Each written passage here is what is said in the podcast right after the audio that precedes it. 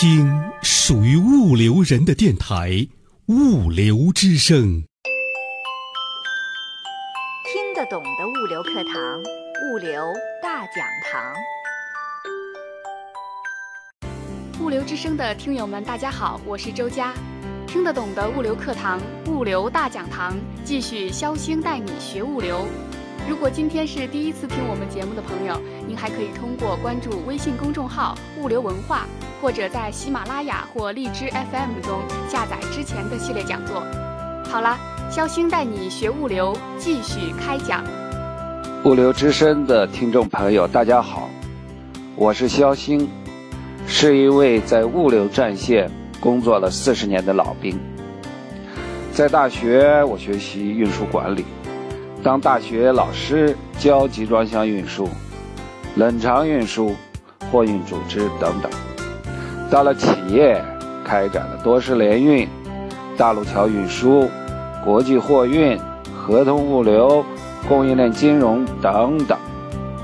四十年见证了中国物流的发展，学习、实践和积累了一些经验。应物流之声之邀。愿意与广大物流朋友分享心得、经验和体会。各位朋友，大家好，肖鑫带你学物流。今天我们继续开讲。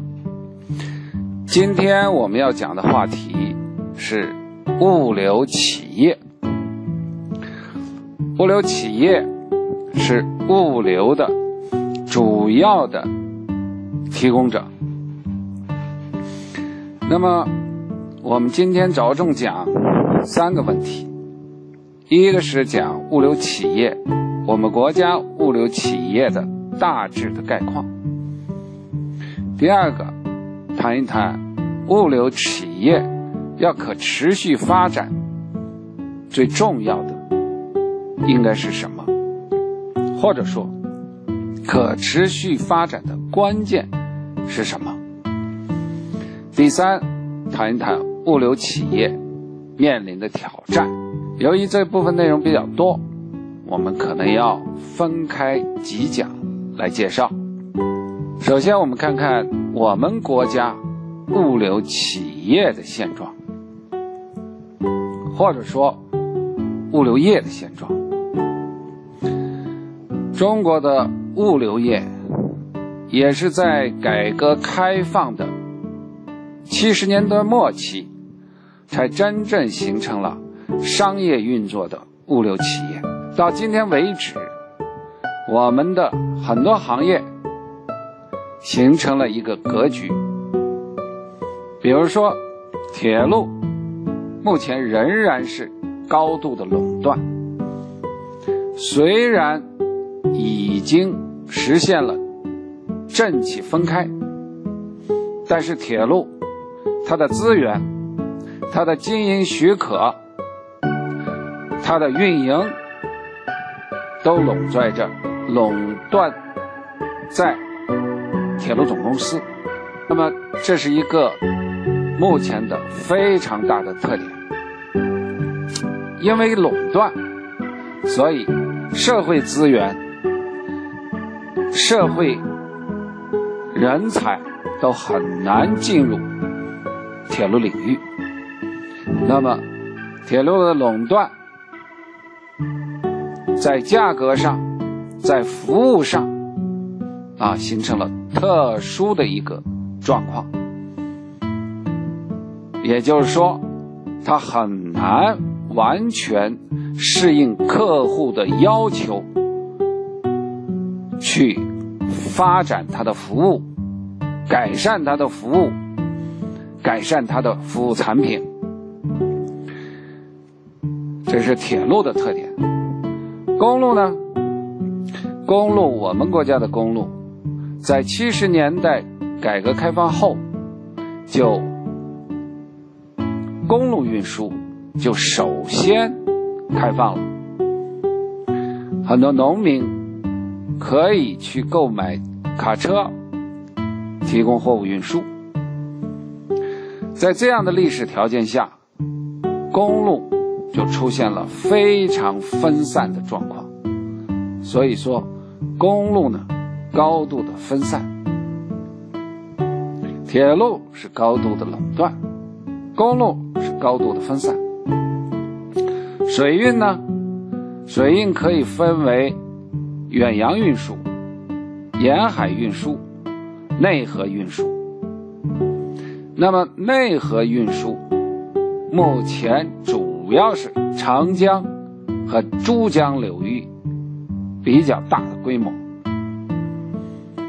那么其他的南北走向、大华北地区、西北地区都没有铁路、水路网络，所以水运呢不成网，只成线。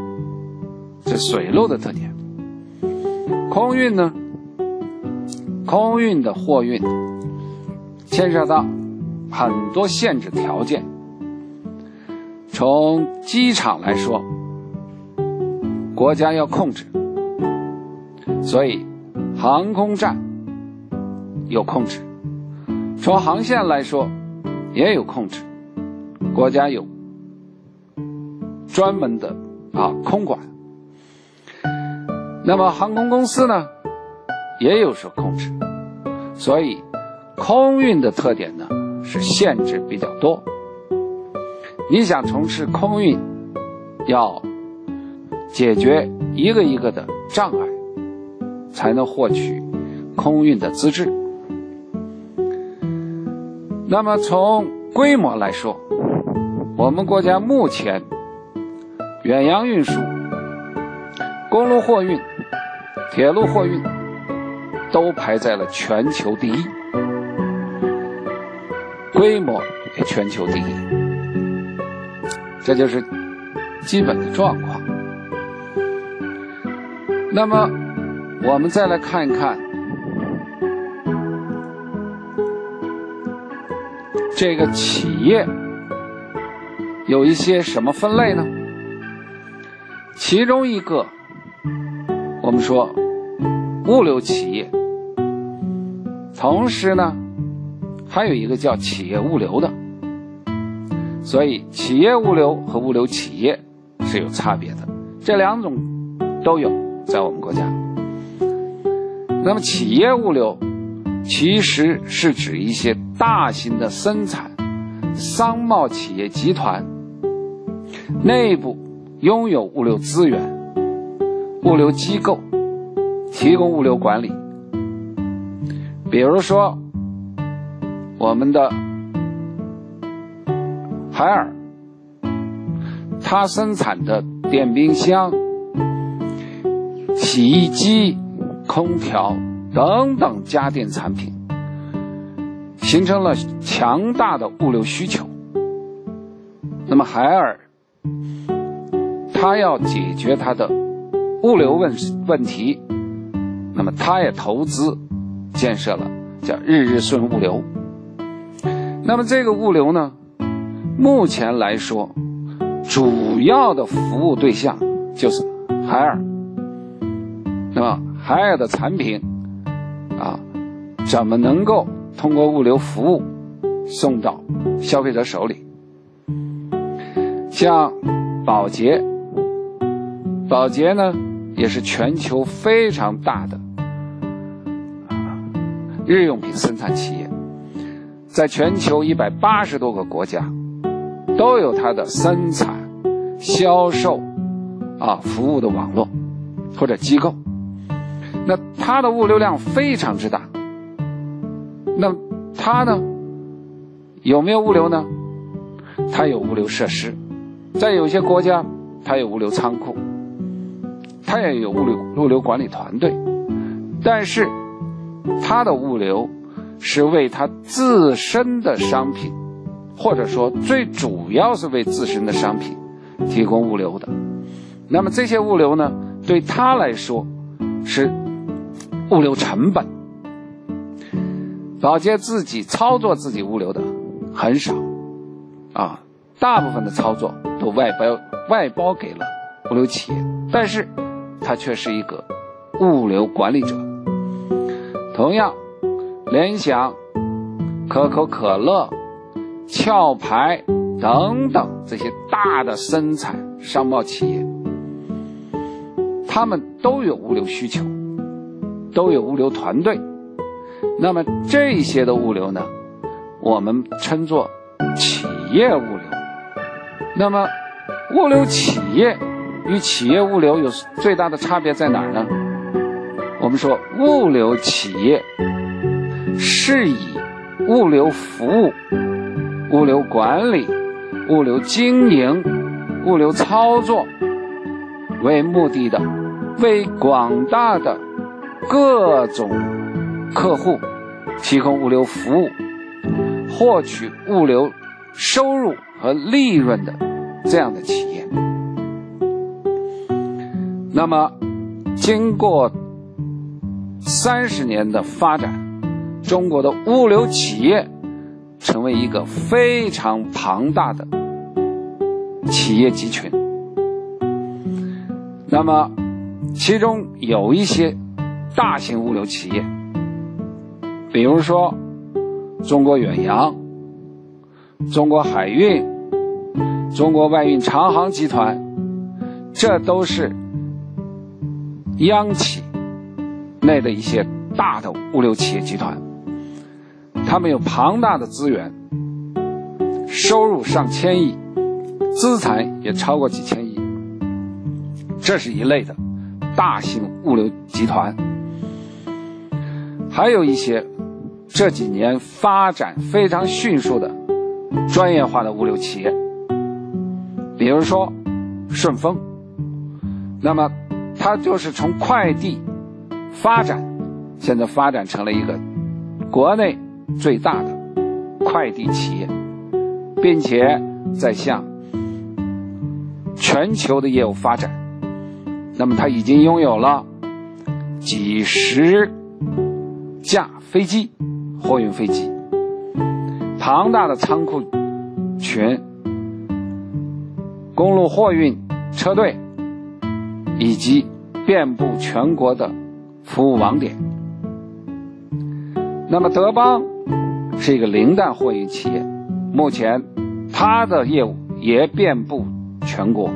那么快递业务、专线业务等等，还有一些专业化的比较大的企业。那么中国物流企业量最大的是中小物流企业，中小物流企业大约有。二百多万家，三千多万人在从事着货运、小的仓库、配送服务等等。这是一个中国非常有特色的团体。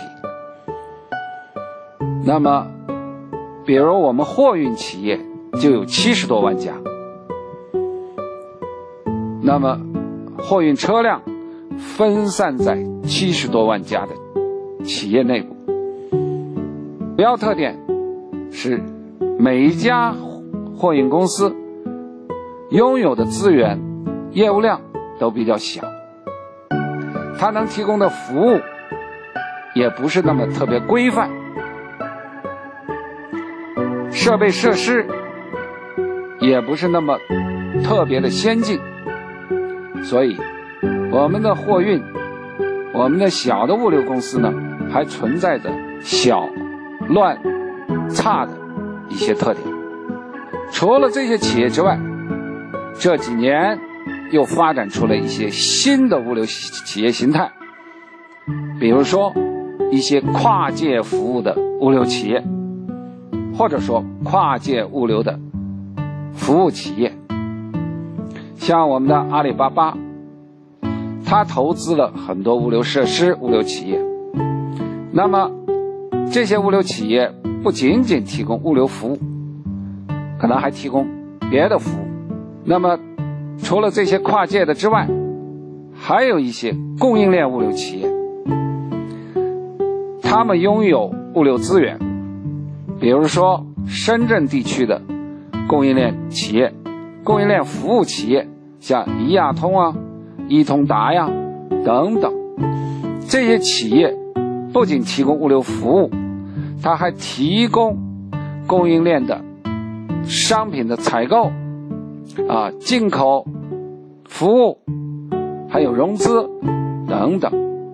所以他们把物流、商贸、金融服务都结合起来了。由此可见，中国的地理位置决定了中国是一个大的物流市场，有大宗商品，有各种工业品、消费品，是全球最齐全的一个物流需求的市场，所以也造就了我们的。物流企业种类非常多。那么在讲物流企业的时候，我们有一个概念，叫做第三方物流。这里我也做一些解释。在经济学里面也引进过一个概念，叫做第三利润源，把物流叫做第三利润源。第三是怎么来的呢？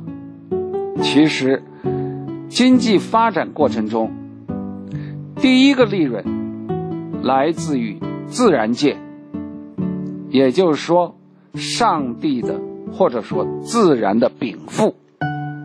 我们说，我们有矿石，有煤炭，有树木，有粮食，有草场，这些。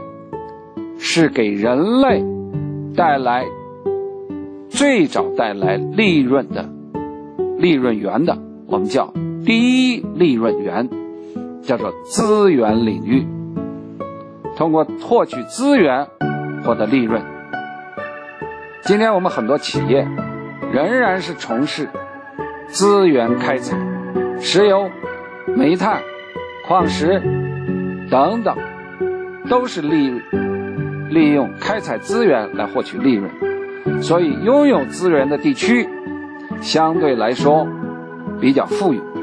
比如说中东地区，比如说有很多矿石的一些国家和一些省市，相对来说它的利润就比较大，主要来自于资源。第二个利润呢，我们说来自于人力。叫做第二利润源。那么人力通过学习，通过设计创造，创造了很多科技知识，创造了很多我们的工具，开发资源也好，创造新的产品也好，新的工具，使我们获取资源的力量强大了。我们的飞机。船舶、铁路、卡车，这是物流的运输工具。那么我们还有其他的钻井平台呀，我们还有我们的大型装备呀，这一些都是人类获取利润的一些工具。那么这我们称作第二利润，也叫人类利用自己的智慧。创造出来的利润叫第二利润。那么，针对第一和第二利润，有人把物流领域的利润叫做第三利润。我们前面讲过，物流是管理商品空间和时间的经济活动。那么，商品的空间和时间占用了我们非常大的资源。或者说，占用了我们很多利润。怎么来把这个商品的空间和时间，它占用的利润，能够开发出来，能够使我们人类能够获取这部分利润呢？所以，有的经济学家就把物流领域认为是第三利润源，这就是第三利润源的来源。那么另一个第三呢，叫第三方物流。那什么是第三方物流呢？那你要了解什么是第一方物流。我们说，物流大部分是针对一个商业活动，商业活动一般有两方，一个是卖方，一个是买方，称作买卖双方。在商业活动当中，物流可以传统上可以是卖方提供，也可以是买方提供。卖方提供，我们可以称作第一方物流；买方提供，我们可以称为第二方物流。这两方物流现在在我们的市场上都仍然存在。也就是说，贸易的或者货物的提供方来负责物流服务。那么在国际贸易当中，也海特别是海运当中，过去几百年前，海运可能就是由卖方提供，也可能由买方提供。即使是卖方和买方提供。还有一个问题就是，谁来承担运输过程中的风险？也可以是卖方提供，也可以是买方提供。那么，卖方提供的我们叫做第一方物流，买方提供的我们叫第二方物流。那么，既不是第一方，也不是第二方，我们叫做第三方物流。这就是第三方物流的来源。那么，第三方物流。也是现代社会的一个突出的特点，由第三方来提供物流服务。那么最近还有第四方物流的概念。那么我们说第三方物流，一般来说它的收入来源于哪儿呢？可能来源于第一。和第二方，那第四方物流是含义是什么呢？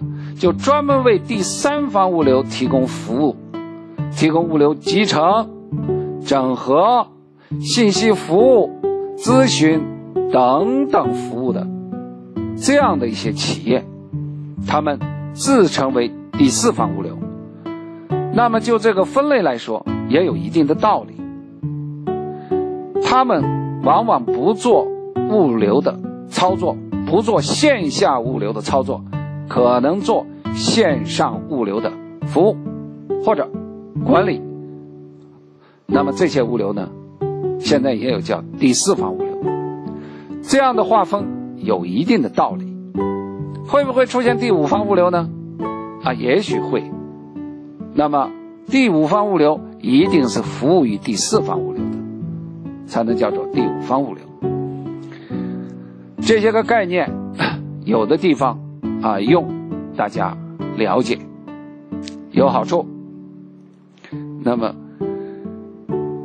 这就是我们谈到的物流的基本状况。今天先讲到这儿。感谢肖星讲师，欢迎各位听友通过回复微信公众号“物流文化”参与互动分享。周四，让我们继续物流大讲堂，肖星带你学物流。